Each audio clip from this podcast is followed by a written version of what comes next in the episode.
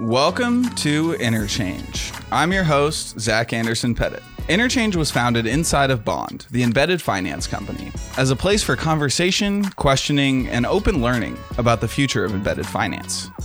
Our guest today is John Beccia, CEO at FS Vector. John has a storied history from the depths of the banking industry to building the future of cryptocurrency compliance at Circle, one of the first movers in this space. In this episode, we cover John's unique journey into the world of fintech from the banking industry, why a licensing roadmap matters at every stage, and especially the early ones. And John helps us unpack what the future of policy might hold with this new administration. I hope you enjoy our interchange.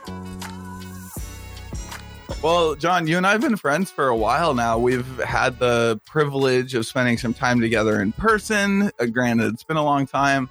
We've done podcasts together previously, so I'll link to what we've done with for fintech's sake, so I don't have to, you know, go too deep into the the the preamble of your life. But it's your fault for having an interesting life. So we're going to start um, with a little bit of that. So give me, give me the John story. Give me the, the where you're from and how you fell backwards into this world of, of compliance advising and, and everything else that you do at FS Vector. I think everybody has a story and it always seems to be that, you know, part of it is, you know, luck, part of it is being in the right place at the right time. And I've, you know, been fortunate in, in many regards in terms of the, the journey. Uh, but it's been a long and winding and, and fun fun road. You know, lawyer by trade, you know, but not really traditional. Spent my, most of my career in financial services. Um, way, I don't want to age myself, but way too many years to mention.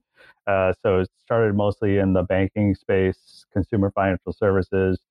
And then, for better or worse, I've always kind of worn multiple hats. So I've always been that in-house counsel, chief compliance officer, you know, doing AML, doing, you know, broad compliance work. Then also little government relations um, on top of that. And so I spent some time in Washington, D.C. prior, uh, doing some work for a large trade association, Financial Services Roundtable. There, I guess it's the anti fintech. So it was all the large uh, banks, uh, the diversified financial services firms. Uh, and then, you know, then I was minding my own business, was working for a private bank up here in Boston and uh, got a random call from an outside counsel said, you know, the CEO of a new stealth startup wants to talk to you, and it, it, it's something to do with this Bitcoin stuff, and I had no idea what that was, or blockchain, Bitcoin. But yeah, that was the foray into fintech, I guess, um, and, and, I guess fintech on steroids, which was uh, Circle.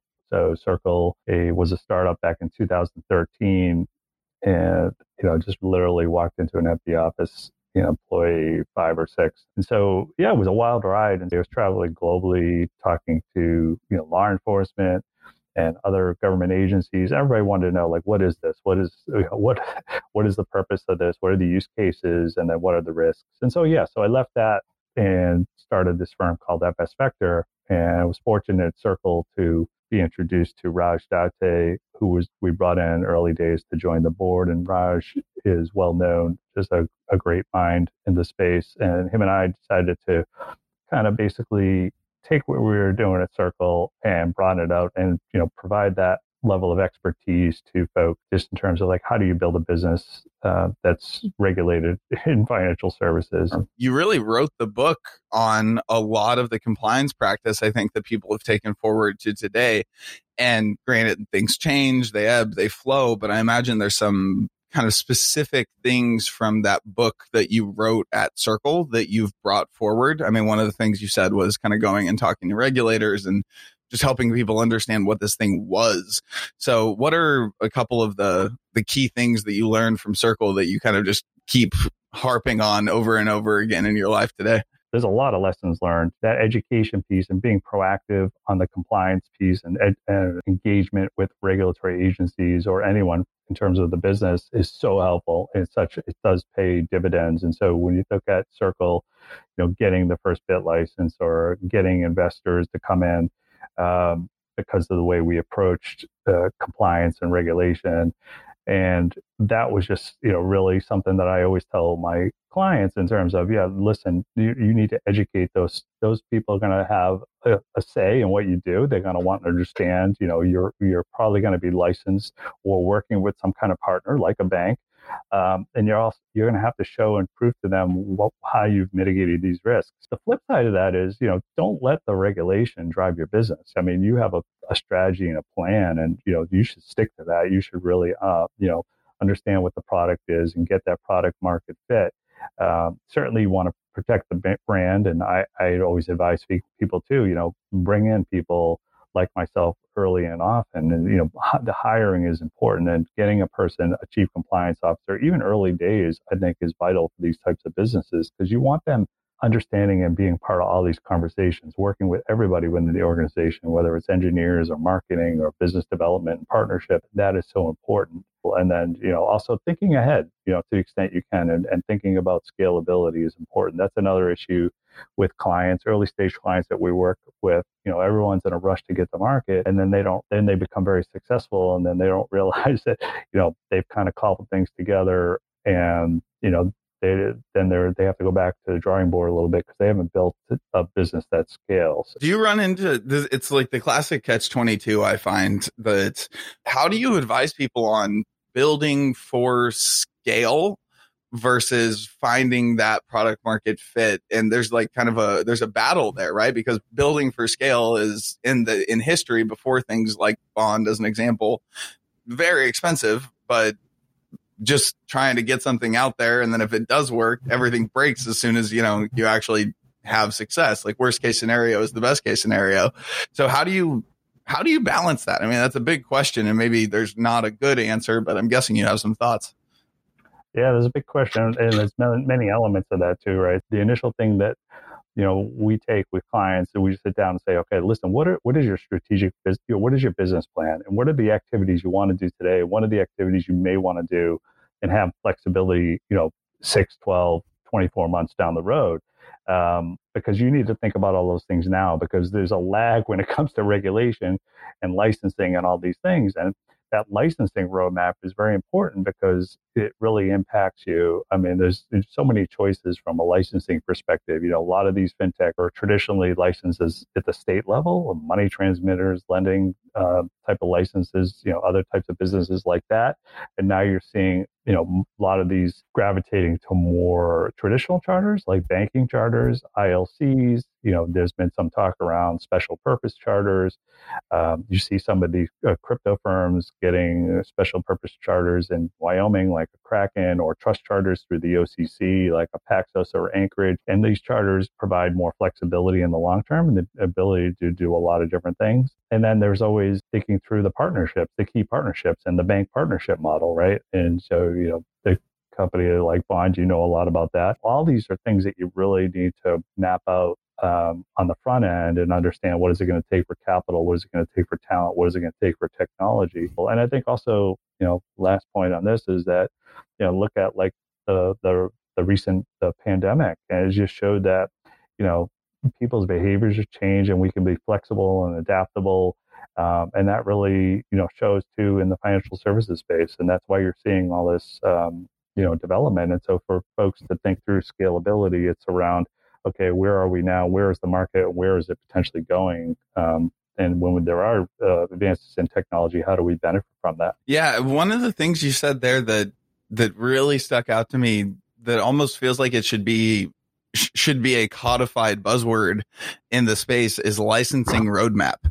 We hear a lot about technology roadmaps. We hear a lot about, you know, just feature roadmaps, yada, yada, yada. We need to build this. We need to build that. All of that makes sense but outside of this conversation with you, I've never heard that term before. Is that something that you talk about a lot and that you're kind of almost helping folks work through? And is that nuanced and different for every company, even if they're kind of providing similar financial services, or is it pretty copy and pasty?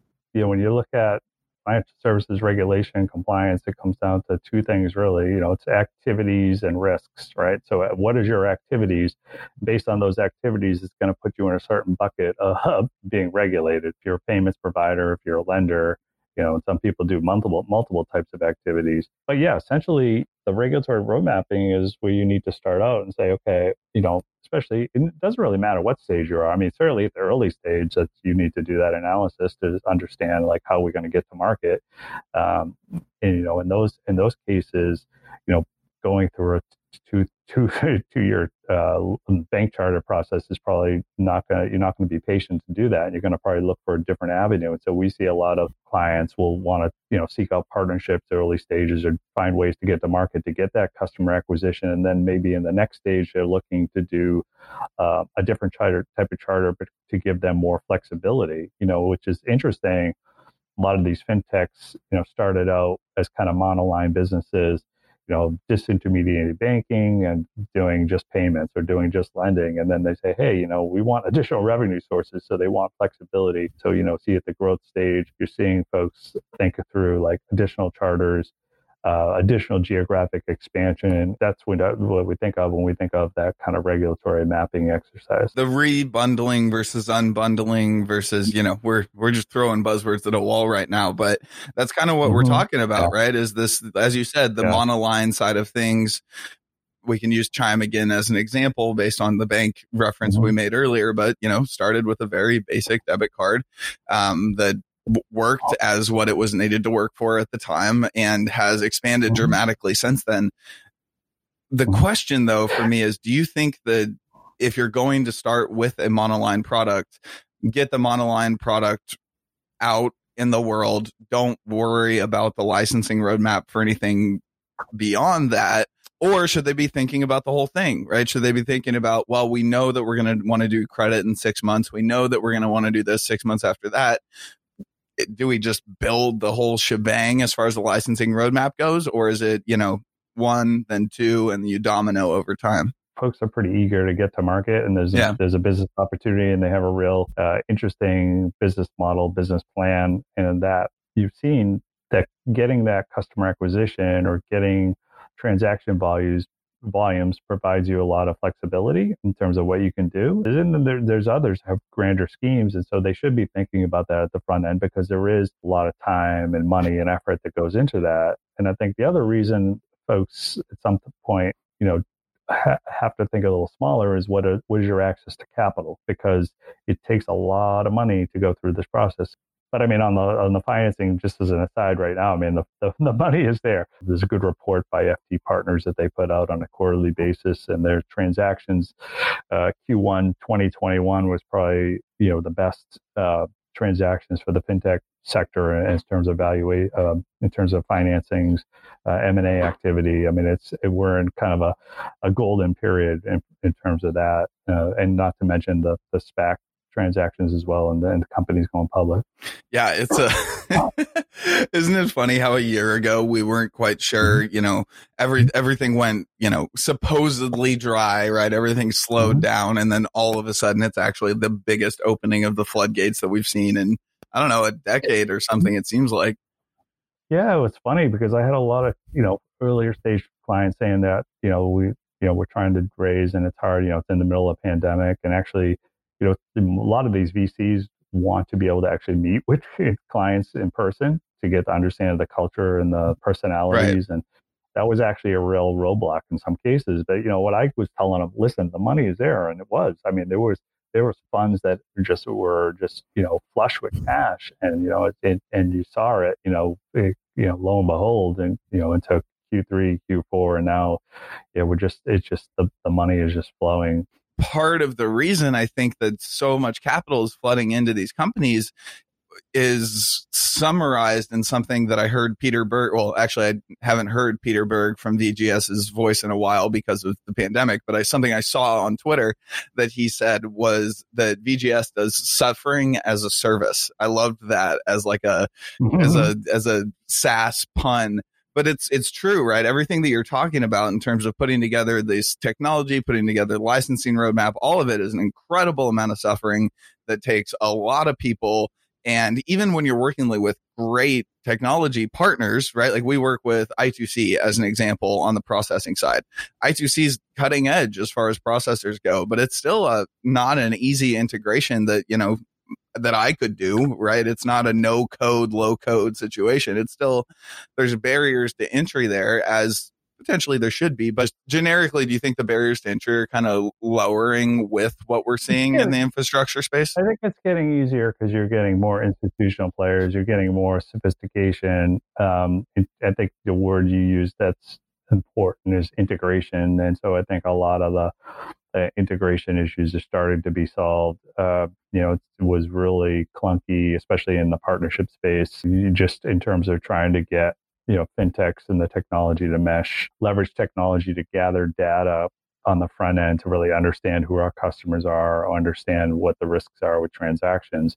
And I think you've seen that over time really develop. And so a lot of these things, artificial intelligence tools, machine learning, the maturity of the markets have made it a lot easier than it was, you know, five, ten years ago the the way that we met right was through uh, Fountain City FinTech and having you into Kansas City to meet a lot of different founders in my previous life, and just the amount of value that they got out of spending 15 minutes in the room, you know, bouncing. And, uh, you know, most of them were doing very basic things like a savings account, you know, maybe very rarely debit issuance, something like that, but very straightforward stuff. And still in 15 minutes with you, they would have 10x the understanding of what they were what the next turn held or where the next landmine was kind of a thing. So i think there's an, just an incredible amount of value in even getting to spend small amounts of time with folks like you.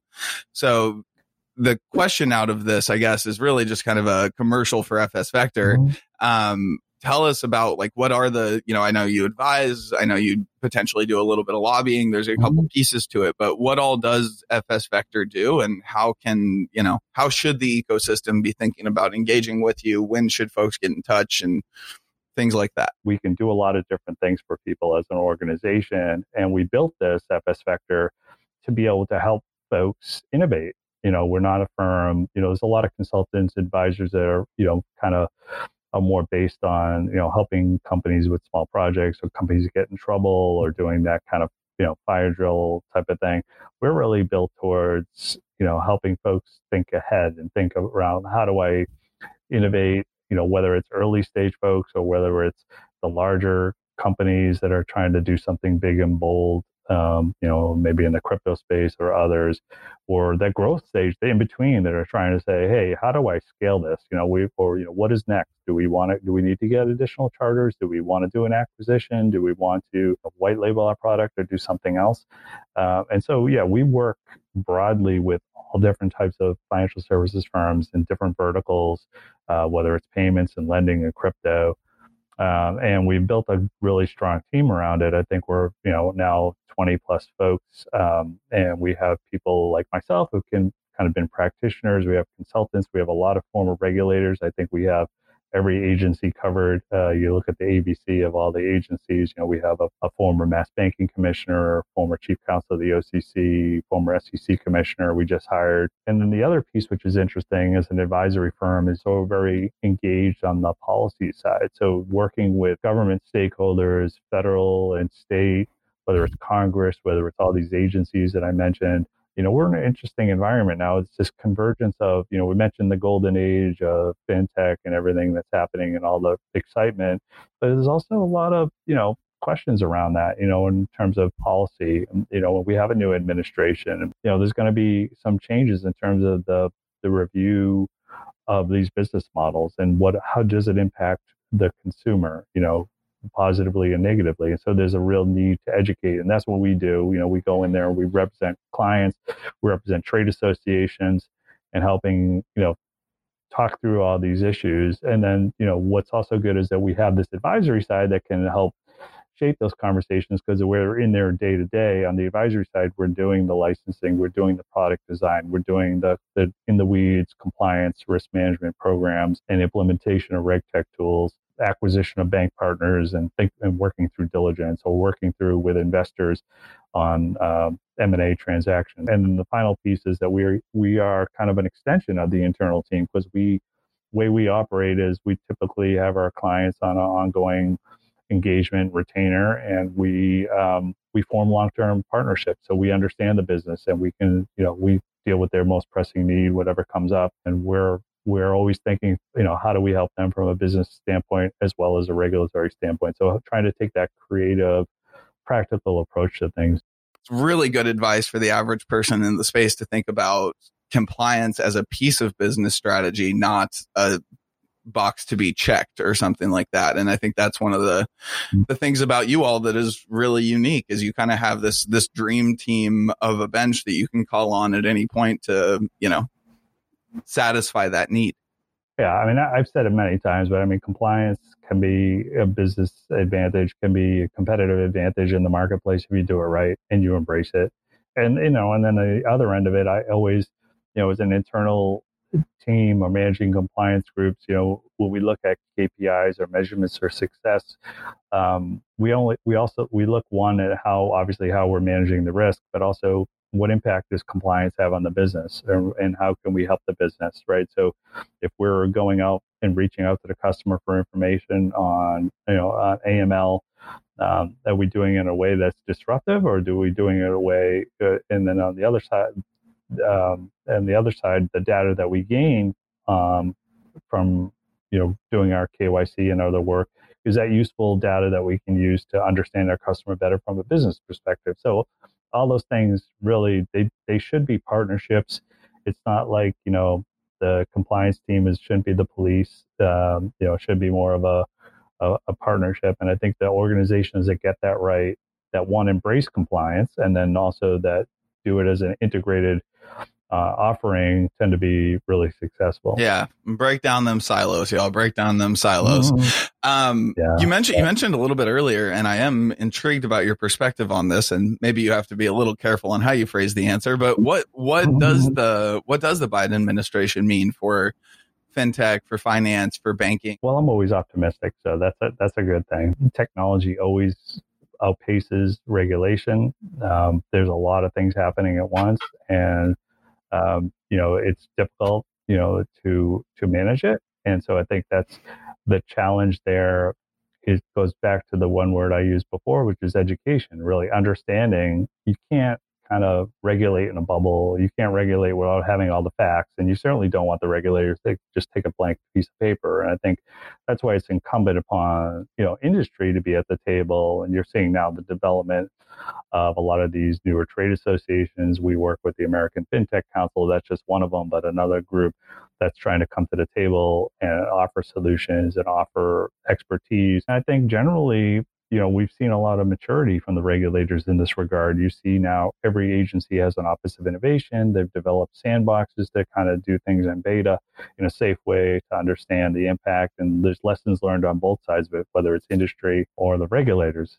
And so, you know, that's that's kind of the backdrop. Now to to direct, not to deflect, but to actually answer your question on the Biden administration, obviously, yeah, we're going to see more emphasis on regulation. We're going to see, you know, you the nomination that's a more progressive approach. You know, the nominations of the CFPB, the OCC, and other agencies will be very important. You know, some of that we've already seen. Some of it is still yet to play out.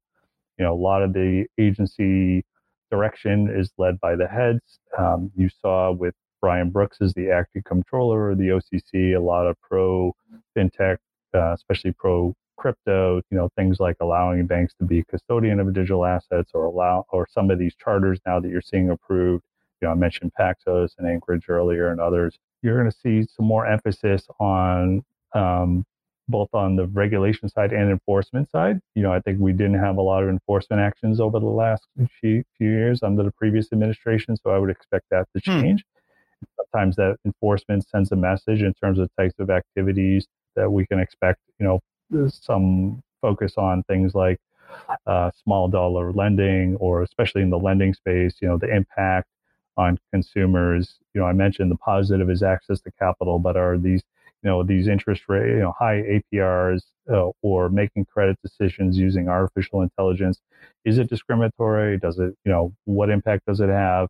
Um, certainly, areas like crypto, areas around um, inclusion will be looked at you know cryptocurrency and blockchain i think there's still a lot of gray and a lot of uncertainty there and i think that will you know be a little more crystallized at the SEC now with uh, Gary Gensler as the chair. You know he understands it uh, probably more than previous regimes so i would expect to see uh, a tighter review. Not doesn't necessarily mean there'll be more crypto friendly regulation but at least a more uh, deeper engagement. Again, I'm optimistic. I think you know we'll have at the end of the day we'll have a measured approach, but there's going to be you know work to be done on all, all sides of this. Yeah, I mean, specifically on the cryptocurrencies piece, you're an OG, right? I mean, you've you've seen this from the beginning. You built a lot of what was necessary to allow for a lot of the innovation that we've seen today. So let's see.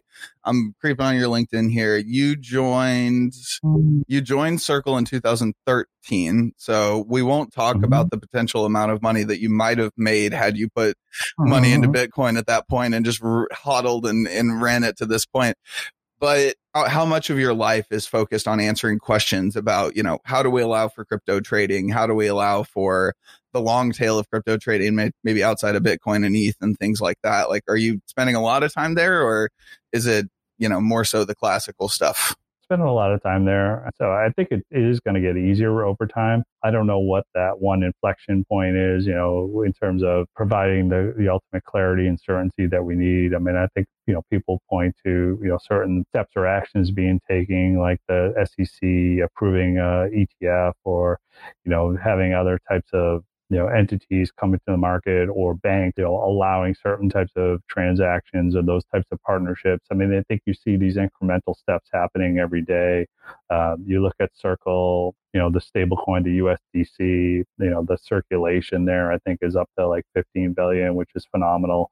Um, you know so these these things, these things are happening day in day out. You know, outside of I mean, everybody wants to look at what the price of Bitcoin is, right? And so we're and, and wants to talk about Elon Musk. You know, we've come a long way since 2013. Jeremy Allaire, the CEO of Circle, always said, you know, especially dating back to the internet, a lot of these things have a, a you know 20 year life cycle, and I think that's right. The parallel to that is the regulatory environment, which I think there's you know more comfort i would say around these businesses. Is there work to be done yet? Yes there's a lot of work to be done a lot of questions to be answered but clearly on a really upward trajectory here.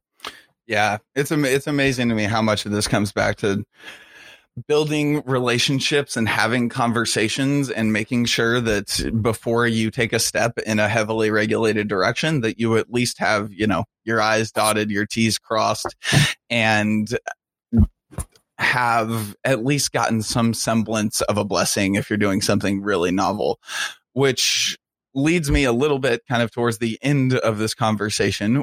The goal of mm-hmm. interchange itself really is just to educate, to tell stories, to take, you know, things out of the brain of people like you that have been in this industry and have seen it ebb and flow and grow through the last, you know, however many years and to share that learning openly. So one of the things that I love about FS Vector is that you do this thing called RAFT, which stands for regulatory and fintech training, which I think is something that regulators could have a little bit more mm-hmm. fintech training and fintech oriented mm-hmm. folks could mm-hmm. probably have a little bit more regulatory training. Um, so tell us a little bit about that. Like how can folks get more info about that? What is it? Um, and then also how can folks get in touch with you if they're wanting to learn more about FS Vector? Yeah, the the raft is pretty cool. You know, we're looking to expand it. We've been doing it. Uh, we started out doing it as an in person thing, which was fun because it provided a lot of networking opportunities. But we also then we last year we did it uh, as a virtual event and had amazing attendance and you know speakers and participation. It's meant to be kind of an extension of all the things that I talked about here, and just really, you know, folks that give a you know kind of a broad understanding of the marketplace, the investments, uh, the market opportunities, products, you know, who's out there, who's doing what. And then, you know, we have a lot of brought in a lot of regulators, a lot of other folks to kind of provide that perspective as well.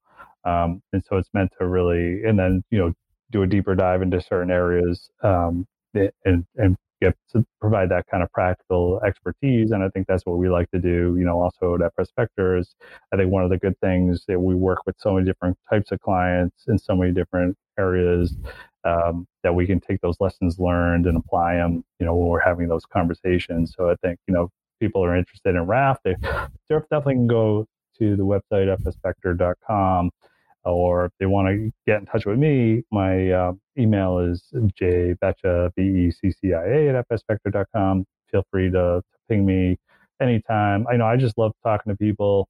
Um, you know, my approach is just, you know, happy to, to talk, to network, to understand what you're doing, happy to um, think through things. You know, like I said, I've talked to a lot of people early stage and I'm happy to have you know informal conversations. Doesn't necessarily always have to end up in an engagement. Happy to refer you or make introductions, and um, yeah, because we're always excited to learn what's going on out there and and help if, if we can. And that's also the approach we take with our clients. So we're here. Um, we have a pretty good team, uh, and we're happy to, like I said, talk to anybody anytime.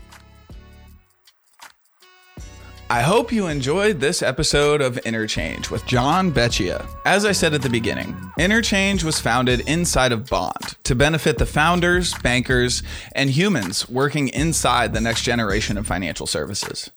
We hope that you're learning, enjoying, and maybe even laughing along. We really do love this world and we're passionate about every piece of it. And that's why we want to help. Let us know what you'd like to learn more about, who you'd like to hear from, and what's getting you out of bed in this wild world of fintech in which we live. If you'd like to learn more about Bond, please reach out. You can get a hold of me at zach at bond.tech. Let's start a conversation. Check out the show notes and the Bond blog for a deeper dive if you're still listening and just can't get enough. All of this can be found at bond.tech. And lastly, if you enjoyed this episode, leave us a review and a rating in your favorite podcast app. It would be appreciated. Until our next interchange.